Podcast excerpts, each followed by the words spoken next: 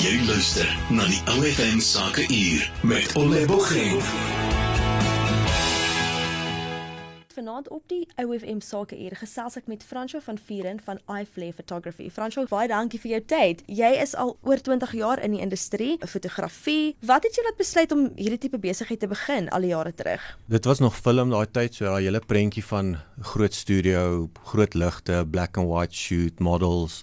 Dit is wat my getrek het. Dit is waaraan waarna ek wil gegaan het. So toe het ek maar my bedryf ook begin met fashion en advertising van die begin af. En sê vir my, hoe het die industrie verander in die tydperk wat jy al betrokke is? Wel, dit het nogal drasties verander, veral hier rondom 2007 na 2010, toe digitaal begin inkom het en begin sterk raak het. Voorheen was film geken as 'n uh, is 'n professie. Jy het 'n skill, dis 'n kuns. As mense weet jy kan goed neem 'n boeke lewe van van die begin af waar digitaal het gekom en sê, "Mm, my neefie se laaitie het 'n kamera, hy kan dit dalk vir my ja. doen. Ons kyk hoe kom dit uit. Hy kan dit neem en hy kan sien." Dit het nogal drasties verander, maar voordele wat 'n mens het met digitaal is jy kan vinniger groei. So dit het gemaak dat ek nog vinniger kon groei en meer doen en en vinniger doen en by die trends hou en so nee, maar dit het drasties gegroei.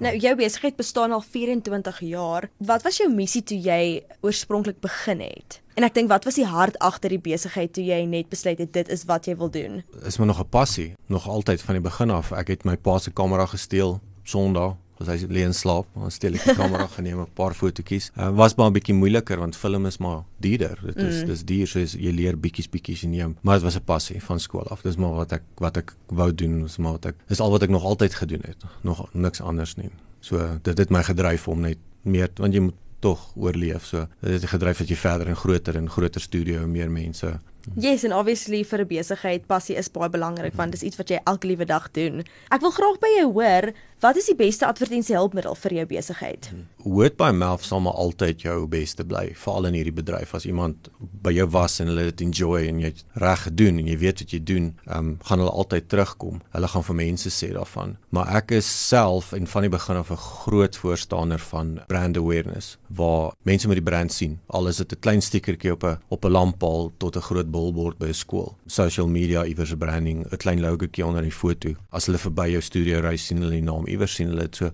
help me is definitief brand awareness is is my sterkste waar ander is nou weer soos ek sê word by mouth. Yes definitely. En verduidelik vir my hoe die dinamika van hoekom 'n fotosessie buite geneig is om duurder te wees as 'n ateljee.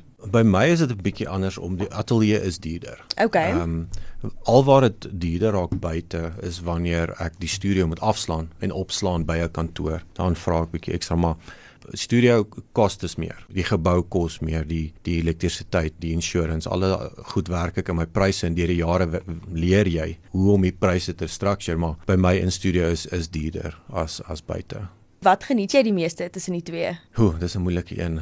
Albei. Ek rukkie terug op 'n punt gekom waar jy voel jy word meer ge-challenged nie. En dis baie gevaarlik. Jy moenie daar kom nie. ja buitekant het maar nog sy me meer challenges binne is bietjie meer beheer omstandighede is altyd so binne moet jy meer creative dink buite het jy elements en en lighting conditions en so ek ek dink ek sal altyd go vir die challenge die challenge om buite wees En ek dink daai challenge fuel ook die passie vir wat jy doen. Definitely. Hoe verseker jy dat die onderneming kan meeding oor die jare heen? Jy moet maar voorbly. Baie mense sê dis nie jou equipment nie en tot 'n mate is dit waar, maar as jy met 'n ou kamera skiet, en hy kan nie die spoed skiet wat jy nodig het vir 'n motorkar shoot nie of hy kan nie die lig optel vir 'n aan shoot nie gaan jy agterbly. So jy moet maar altyd bybly en dis 'n duur speletjie want elke 2, 3 jaar, 4 jaar is daar nuwe tegnologie en dan moet jy update. Nou oh, yes. en, en jy moet onthou jy moet daai geld gespaar kry en geberre kry. Maar as jy net voorbly met equipment en dan tweedens is jy's maar heeltyd online kyk wat die trends is oor see, wat se nuwe tegnieke, leer dit aan, gaan oefen dit as jy tyd kry. En dis maar hoe jy voorbly in die industrie. Jy kan nie op 'n ander manier dit doen nie. Jy moet toerusting en en skill moet heeltyd up to date bly jy kan nie agterbly nie dan stagneer jy en dan gaan jy agterbly en die kliënte vorder. Hulle um, hulle beweeg vorentoe hulle soek nuwe goed want hulle kliënte soek nuwe goed. So jy moet my heeltyd voorbly vir jou kliënte. Gepraat van hoe die industrie oor die jare groei en dan ook obviously baie besighede wat tussen die covid pandemie regtig gesukkel het watter veranderinge het jy oor die jare en veral na covid aan jou besigheidsstrategie aangebring Net voor Covid het ek 'n groot skuif gemaak van die privaat sektor, troues en privaat funksies, so goed, meer na 'n koöperatief. Maar toe Covid slaan, toe slaan maak alle besighede toe. Ehm um, alle funksies, alle events maak toe. In Covid moes ek al die skuif maak want wat doen jy nou? Toe soos jy jou research doen en kyk wat die ander doen en almal is online en almal sit by die huis, het ek bietjie gaan kyk wat online gedoen word wat se needs van my huidige kliënte en toekomstige kliënte en daar het ek al klaar groot skuif gemaak van waar jy altyd gaan het en jy het foto's van 'n produk geneem het jy het ek gaan leer om 'n produk 3D te maak waar mense kan skrol soos hulle by die huis sit kan hulle die produk 3 oh, wow. sien so jy bring die kliënt sit kliënt na sy webwerf toe, mm. maar dit voel vir hom of hy in die winkel is. Ook oor gaan al 'n rukkie gespeel daarmee, maar meer intensief na met VR 360 virtual tours, skies dis baie erg Engels maar.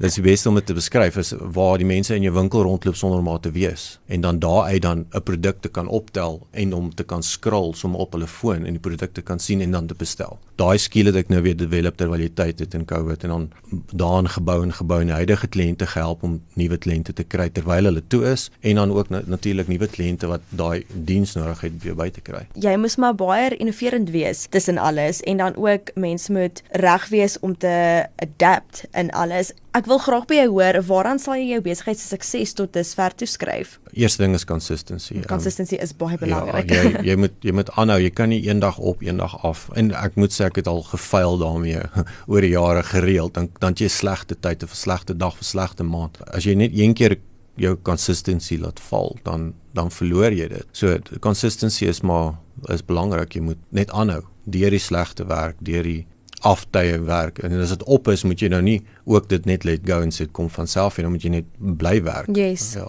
En wat sal jy sê is die mees lonende deel van 'n fotografie onderneming? Veral iemand wat so lank in die industrie is. Hmm. Wel as twee dele. Eerstens ek het maar nou en dan my eie tyd. Ek kan op 'n maandag gaan en vir my kinders se sport gaan kyk en hulle kan hulle gaan optel by die skool en dit was vir my nogal lekker dat ek bietjie meer vrye tyd het. Yes. Maar ek en vanaand weet ek ek werk weer tot 0.5 en ek het tyd ge, gevat daar. En dan 'n groot deel wat vir my belonend is is en dit was eintlik van die begin af om te sien as iemand instap die selfvertroue is nie daar nie waar ek hulle kan afneem en hulle wys hoe mooi hulle eintlik is of wow. hoe special hulle is en daai was nog altyd veral met die fashion advertising en toe later meer ook in die privaat sektor waar jy portraits doen van mense om te sien hoe hulle gesig verander en sê ey wag ek lyk nie te bad nie. Daai is nogal vir my belonend. Ek dit was nog altyd vir my special om dit te sien. Dit is baie mooi. Dit is mm. regtig verskriklik mooi. Mm. En ek dink gepraat van dit en dan ook die industrie as 'n heel, wat dink jy moet nog in die fotografiebedryf verbeter word? Ons grootste uitdaging op die oomblik is nuwe fotograwe wat inkom. Om die industrie te bevorder, moet jy 'n standaard bevorder. Jy moet hom optel. Yes. Nou die nuwe fotograaf wat inkom, se standaard is nog nie daar nie, maar hulle maak die kliënt gewoond aan 'n lae standaard. So dan kom die kliënt na ons toe ons pryse is bietjie duurder gaan hulle na die goedkoop fotograaf toe. So om die industrie te bevorder kort mens bietjie meer regulasie. Voor jare was daar 'n groep waar as jy deel word van daai van daai groep dan uh, Engelse woord wettel jou. Hulle kyk wat se level fotograaf is jy en die kliënte kon gaan kyk hoe goed jy is, hoe experienced jy is en hulle gaan min of meer daarvolgens weet, okay, ek het nou 'n professional of ek het iemand wat nou net begin. So as mens kan weer teruggaan na die ou film daartoe waar 'n nuwe fotograaf inval onder 'n professional fotograaf, die industrie leer werk, fotograaf se sak dra, kyk hoe hy dit doen, self begin neem en um, ek self moes 2 jaar verniet werk vir fotograaf sy sak dra en later aan betaal word vir sekere shoots en dan 'n opsie het om dan deel te word van sy studio of besigheid of dan jou eie te doen. Want dan het jy die skill om genoeg te kan vra nie die industrie te verander soos dit hy nou verander na ek wil nie sê 'n mediocre styl nie of 'n standaard nie, maar die standaard is definitief besig om te groei nie. Dankie vir jou insig en baie dankie vir jou tyd vanmiddag. Dit was Fransjo van Vieren van iFlay Photography. Jy luister na die OFM Sake Uur met Ole Bogeng.